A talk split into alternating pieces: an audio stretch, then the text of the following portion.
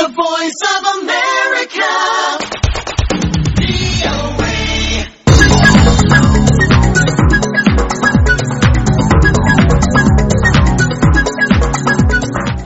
አፍሪቃ በጋዜጦች የተሰኘው ፕሮግራማችን ስለ አፍሪቃ ከተጻፉት የተወሰኑትን ጨምቆ ያቀርባል።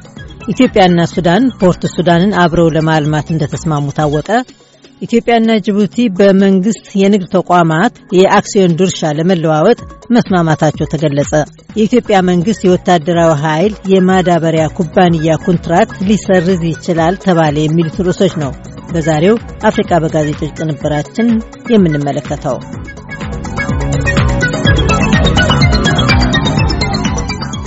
ኢትዮጵያ በሱዳን ትልቁ የባህር ወደብ ፖርት ሱዳን ላይ የአክሲዮን ድርሻ እንዲኖራት ከሱዳን ጋር መስማማታቸውን ባለሥልጣኖች ትላንት ሐሙስ እንደገለጹ ሮይተርስ የዜና አገልግሎት ዘግቧል። በየብስ የተከበበችው ኢትዮጵያ የምትጠቀምባቸው የባህር መውጫ በሮችን የማስፋት እቅድ እንዳላት ዘገባው ገልጿል። ኢትዮጵያና ሱዳን ትላንት ካርቱም ላይ ይህን ስምምነት ያደረጉት የኢትዮጵያው ጠቅላይ ሚኒስትር አብይ አሕመድ እና የሱዳን ፕሬዚደንት ዑመር ሐሰን አልበሽር ተገናኝተው በተነጋገሩበት ወቅት ነው። የሁለቱም ሀገሮች መሪዎች ፖርት ሱዳንን አብረው የማልማት እቅድ እንዳላቸው የኢትዮጵያ ውጭ ጉዳይ ሚኒስቴር ቃል አቀባይ መለስ አለም መግለጻቸውን ሮይተርስ የዜና አገልግሎት አስነብቧል።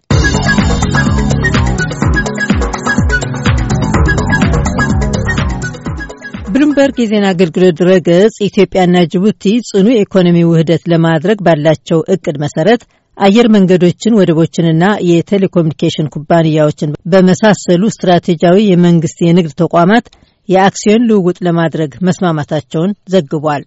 ስምምነቱ በገቢ ከአፍሪቃ ትልቁ በሆነው የኢትዮጵያ አየር መንገድ የአክሲዮን ድርሻ መለዋወጥን እንደሚያቅፍ የጅቡቲ የገንዘብ ሚኒስትር ኤልያስ ደዋሌ መግለጻቸውን የጅቡቲ ሆራይዘን ኦይል ተርሚናል፣ ዶራሌ ኮንቴነር ተርሚናል፣ የኢትዮጵያ ቴሌኮሙኒኬሽን ኮርፖሬሽንና ጅቡቲ ቴሌኮም ኤስኤም በአክሲዮን ድርሻ ልውውጥ ውስጥ እንደሚካተቱ የጅቡቲ የገንዘብ ሚኒስትር መግለጻቸውን ድረገጹ ጠቁሟል። ስምምነቱ በፖለቲካ ደረጃ የጸደቀ ሲሆን ሁለቱ ሀገሮች የሚመሰርቱት ኮሚቴ በዝርዝር ሁኔታው ላይ እንደሚሰራ ባለፈው ሰኞ በስልክ መናገራቸውን የኢትዮጵያ የማስታወቂያ ሚኒስትር አሕመድ ሺዴ ስለ ስምምነቱ በ text በላኩት መልእክት ማረጋገጣቸውን ብሉምበርግ ድረገጽ ላይ የወጣው ጽሑፍ ጠቁመዋል። ኢትዮጵያና ጅቡቲ ይህን ስምምነት ያደረጉት ጠቅላይ ሚኒስትር ዶክተር አብይ አህመድ ባለፈው ሳምንት ማብቂያ ላይ ጅቡቲን በጎበኙበት ወቅት ነው። ጅቡቲ በኢትዮጵያ ጠቅላይ ሚኒስትርነት የጎበኟት የመጀመሪያዋ የውጭ ሀገር ሆናለች። ዓለም አቀፍ የገንዘብ ድርጅት በኢኮኖሚ እድገት ፍጥነት ከመላ አፍሪቃ ቀዳሚ ቦታ መያዟን የገለጻት በየብስ የተከበበችው ኢትዮጵያ ወደ ውጭ የሚላክ ሸቀጣሸቀጧን ለማበራከት በምትሞክርበት በአሁኑ ወቅት ወደብ ባላቸው ጎረቤት ሀገሮች ለመተማመን ትገደዳለች ይላል ብሉምበርግ ድረገጽ ላይ የወጣው ዘገባ። ጠቅላይ ሚኒስትር አብይ ሁለቱ ሀገሮች የመንግስት ይዞታ የሆኑትን የንግድ ተቋማት የአንዱ ብቻ ሳይሆን የሁለቱም ንብረት አድርገው ማየት አለባቸው ሲሉ ለጅቡቲ ባለሥልጣኖች መናገራቸውን የገንዘብ ሚኒስትር ደዋሌ ጠቁመዋል። ጠቅላይ ሚኒስትር አብይ አህመድ ደግሞ በፌስቡካቸው ባወጡት መግለጫ የሁለቱም ሀገሮች ባለሥልጣኖች የሁለቱም ሀገሮች የኢኮኖሚ ውህደት ገቢራዊ እንዲሆን የመጣር ጠቃሚነት ላይ ጫና ማድረጋቸውን ገልጸዋል ሲል ብሉምበርግ ድረገጽ ላይ የወጣው ጽሑፍ ጠቅሷል። ጅቡቲ ባለቤትነቱ የዱባይ መንግስት የሆነው ዲፒ ወርልድ ጋር የነበራትን የስድስት ዓመታት ኮንትራትን አስመልክቶ በተፈጠረው ጠብ ምክንያት የሀገሪቱን ወደብ ለማስተዳደር የነበረውን ውል ከሁለት ወራት በፊት ካቋረጠች ወዲህ በወደቧ ላይ መዋዕለ ንዋይ አፍሳሾች ስትፈልግ መቆየቷን ሮይተርስ የዜና አገልግሎት ገልጿል። ጅቡቲ የህንድ ውቅያኖስና ቀይ ባህር የሚገናኙበት ቦታ ላይ ስለምትገኝ ዩናይትድ ስቴትስን፣ ቻይናን፣ ጃፓንንና ፈረንሳይን ለመሳሰሉት ሀገሮች ስትራቴጂያዊ ቦታ ሆናለች። እነዚህ ሀገሮች ሁሉ በዛች በትንሿ ሀገር ወታደራዊ ሰፈሮች አሏቸው ይላል ሮይተርስ የዜና አገልግሎት።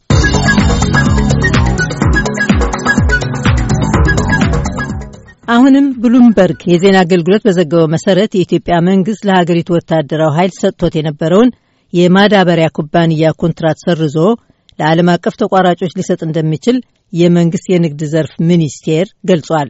የወታደራዊ ኃይል ኮንትራት ከተሰረዘ አዲሱ ጠቅላይ ሚኒስትር ለጸጥታው ኃይል የሚደረገውን አድልዎ ለማቆም የገቡትን ቃል የመተግበር ምልክት አሳይቷል ማለት እንደሆነ ዘገባው ጠቅሷል።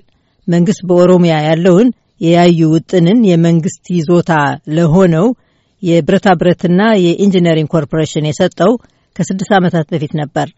እስካሁን ባለው ጊዜ የተሰራው ታዲያ ሊከናወን ከሚገባው ከግማሽ ያነሰ ስራ መሆኑን የሚኒስቴሩ መስሪያ ቤት ቃል አቀባይ አቶ ወንዳፍራሽ አሰፋ መጠቆማቸውን የብሉምበርግ ዘገባ ገልጿል።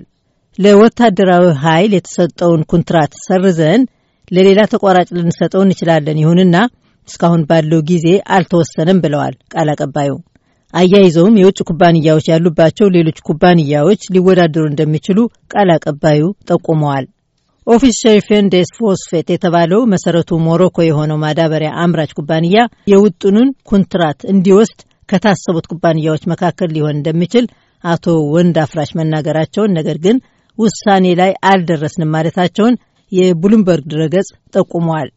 ሜቲክ በአፍሪቃ ትልቅ ከሚባሉት ወታደራዊ ኃይሎች አንዱ የሆነው የኢትዮጵያ ወታደራዊ ኃይል ይዞታ ነው።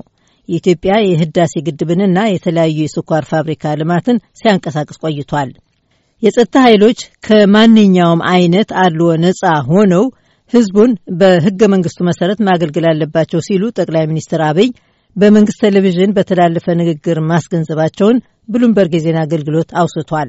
የብረታ ብረትና ኢንጂነሪንግ ኮርፖሬሽን የያዩ ውጥን 11 ቢሊዮን ብር ያስወጣል፣ በሁለት ዓመታት ውስጥ ይጠናቀቃል የሚል መግለጫ ባለፈው የካቲት ወር በኦሮሚያ ክልላዊ መንግስት ፌስቡክ ላይ ወጥቶ እንደነበረ ነገር ግን ኩባንያው ስራውን ለማጠናቀቅ ተጨማሪ 20 ቢሊዮን ብር እንደሚያስፈልገው መግለጹን የብሉምበርግ ድረገጽ ላይ የወጣው ዘገባ ጠቁሟል።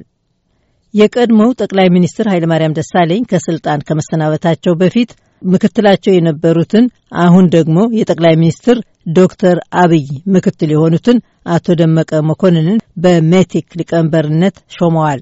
የወቅቱ ጠቅላይ ሚኒስትር ደግሞ የንግድ ሚኒስትር የነበሩትን ሲቪል በቀለ ቡላዶን የብረታ ብረትና ኢንጂነሪንግ ኮርፖሬሽን ዋና ስራ አስኪያጅ እንዲሆኑ ሾመዋል። የካቢኔ ሹምሽር ከመደረጉ በፊት ከስልጣን ለመሰናበት የጠየቁትን ሜጀር ጀነራል ክንፈ ዳኘውን ይተካሉ ማለት ነው ይላል የብሉምበርግ ድረገጽ ላይ የወጣው ዘገባ።